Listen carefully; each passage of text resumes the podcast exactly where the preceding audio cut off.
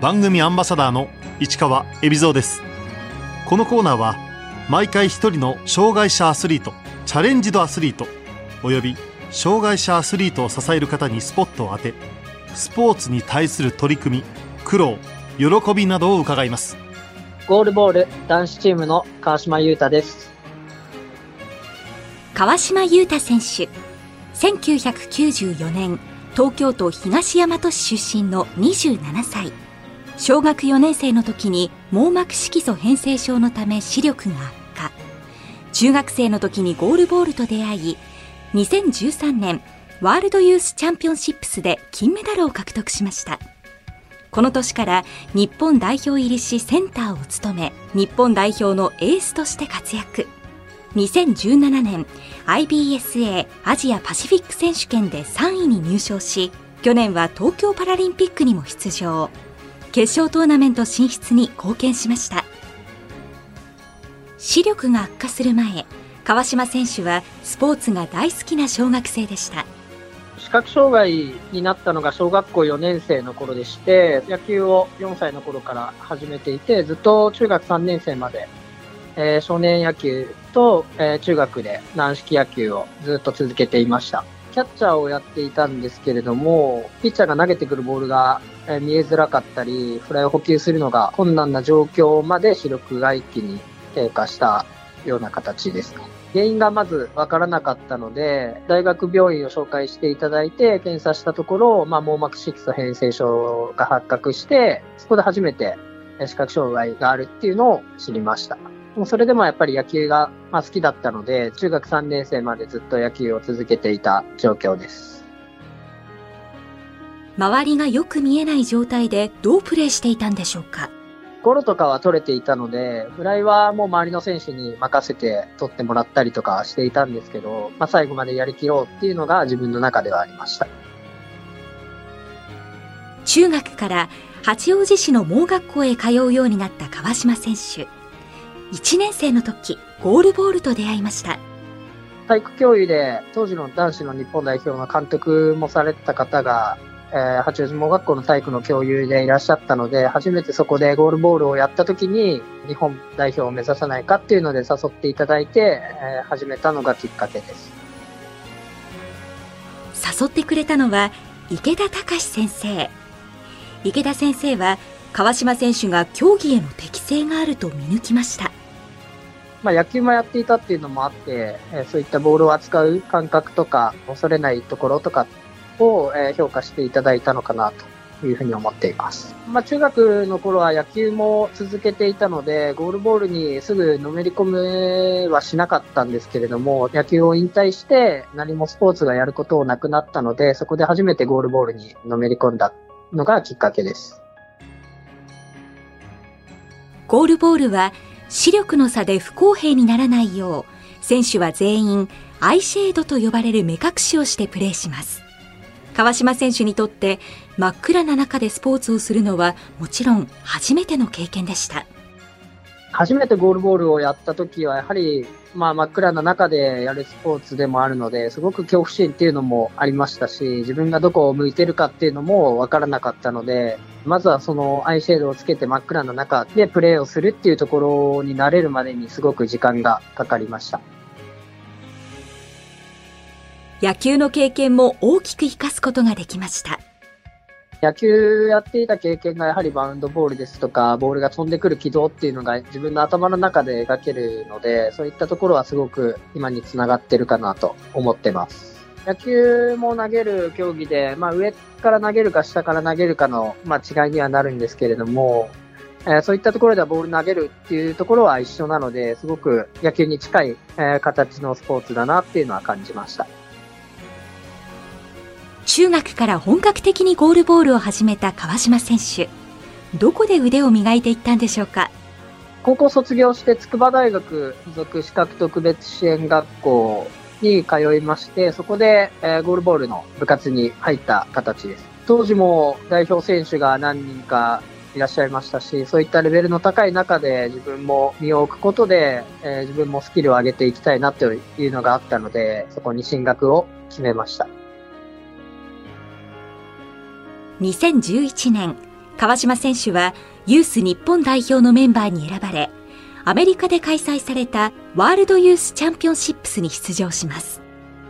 海外に行くことが初めてだったので、異国の地でプレーするっていうのがどれだけ難しいことかっていうのもわからなかったですし、まあ楽しみっていうのも、えー、感じてはいました。ユースの中での役割としては、当時から真ん中、センターというポジションを守ることが多かったです。同世代の海外の選手と戦うのはもちろん初めての経験でした。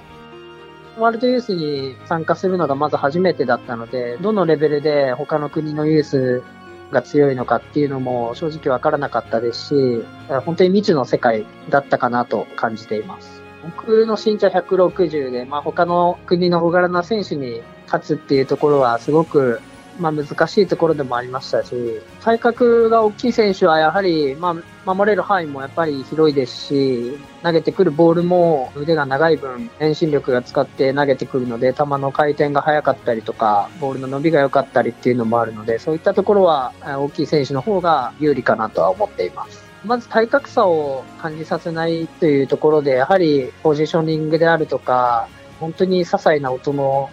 違いっていうのを聞き分けるところからまず始めて、やはり体格が小さい分、本当に10センチ刻みとか何センチ刻みのポジショニングが大事になってくるので、そういったところをこだわるようになりました。2011年のワールドユース、結果は8位でした。韓国のまあ、国家も目の前で聞いて、やはり悔しかったですし、まあ、当時、同い年でやっていた選手もいたので、そういった選手と共に、まあ、次は自分たちが金メダルを取ろうっていうのを、そこで約束をして、2013年に挑みました。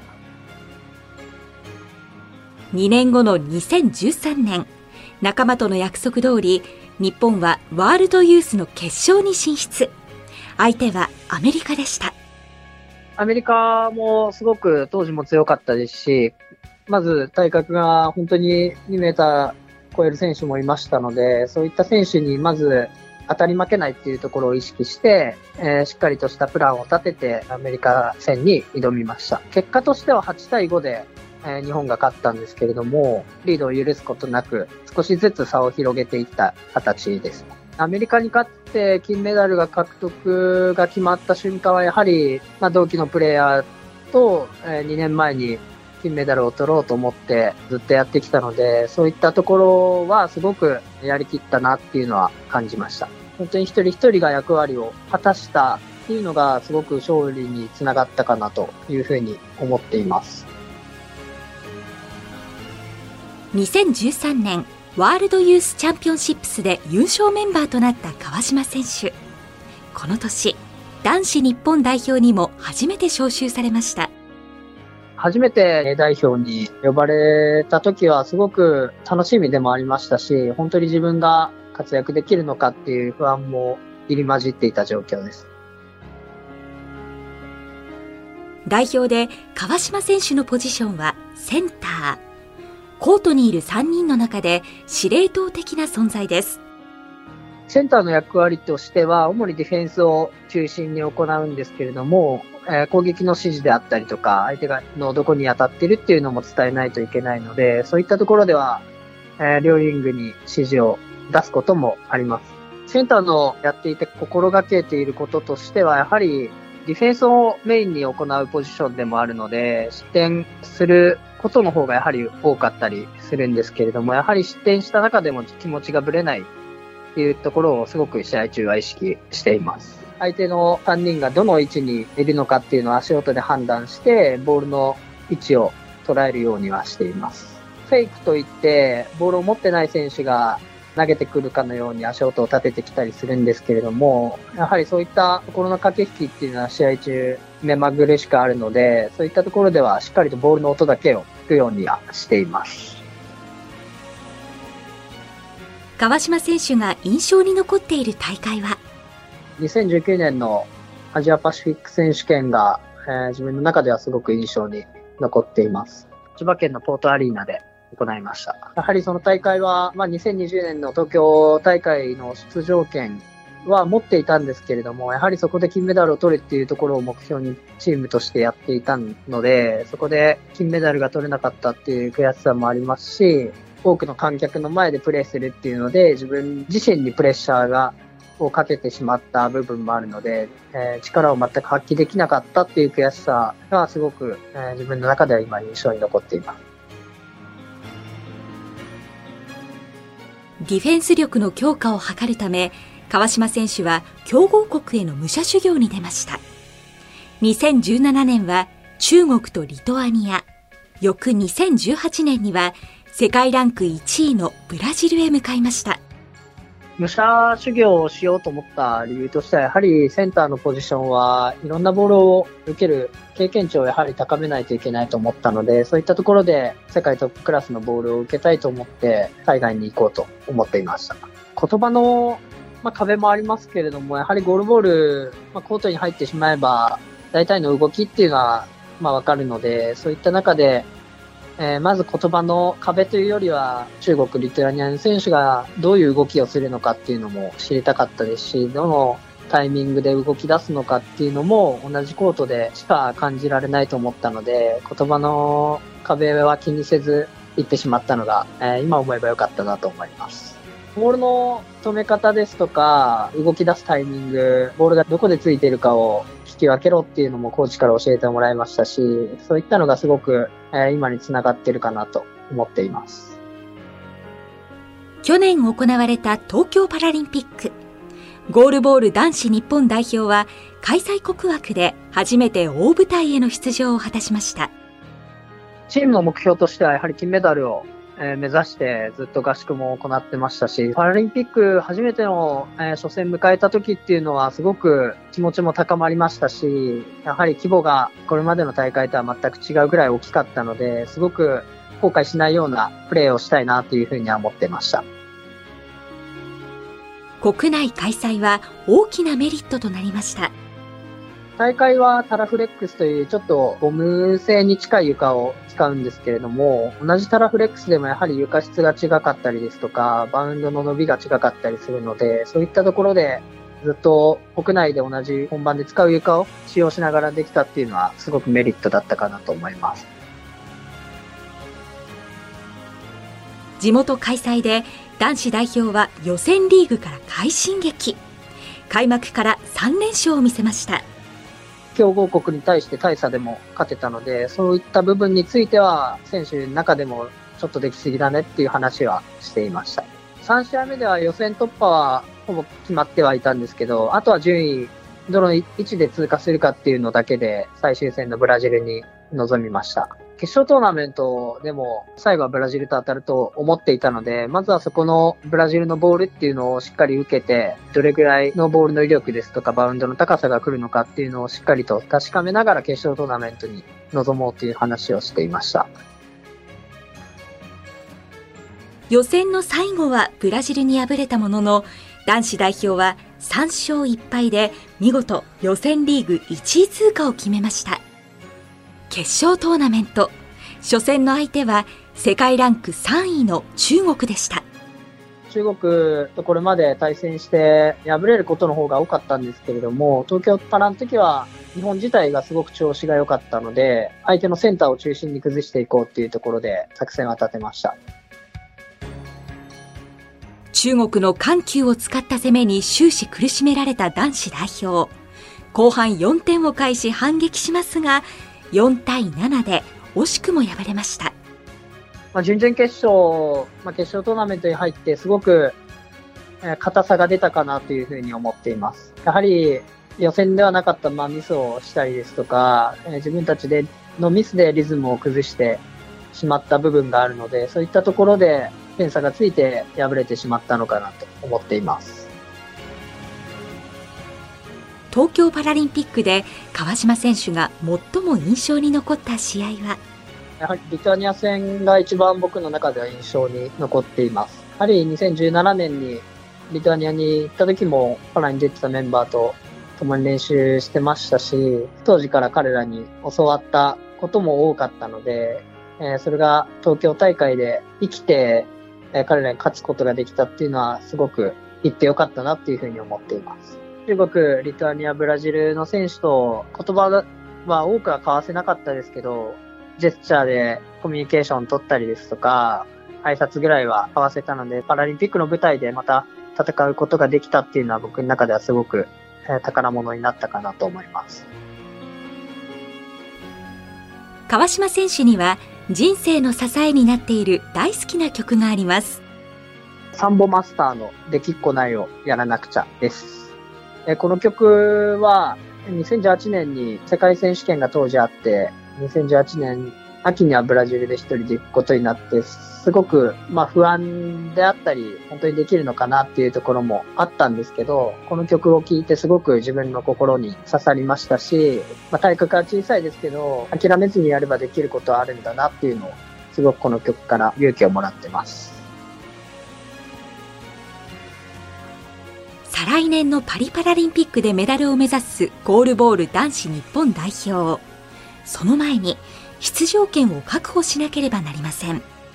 現在は久米設計に所属しながら競技を中心にさせてもらってるんですけれども、筑波大学附属資格特別支援学校の体育館をお借りしながら平日は練習をして、まあ合宿にも参加しながら、今年12月に行われる世界選手権がパリの予選にもなるので、そこでしっかりとパリの切符をつかむことが今の目標です。2位までに入れば出場権が獲得できるので、まずは、えー決勝まで行って、えー自力でパリの切符をつかみたいなというふうに思っています。今年から一般公募でゴールボール日本代表に男女共通の愛称ができました。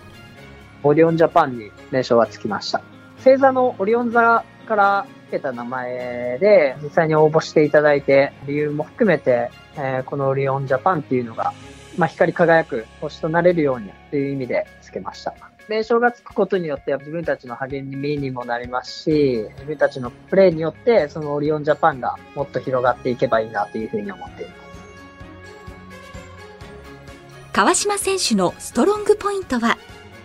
見ていただきたい部分としては、やはり体格差を感じさせないプレースタイルかなっていうふうには思っています。小さい分、本当に細かなポジショニングですとか、えー音の聞き分けっていうのがすごく重要になるので、そういったところを見ていただいて、まあ、小さくてもできるんだよっていうのを、えー見ていただけたらなと思っています。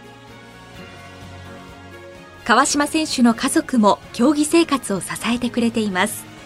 家族も国内で大会やるときはほとんどの試合に見に来てもらってますし、本当にプレーとしてえー何か恩返しできればいいなというふうには常に思っています。東京大会で果たせなかったえー金メダル獲得っていうのを次のパリで目標を果たして、家族もそうですし、チームメイトもえー今まで支えてもらった方々にもえー恩返ししていきたいなと思っています。川島選手にゴールボールの魅力を伺いました。えーゴールボールの魅力としては、やはり同じ条件で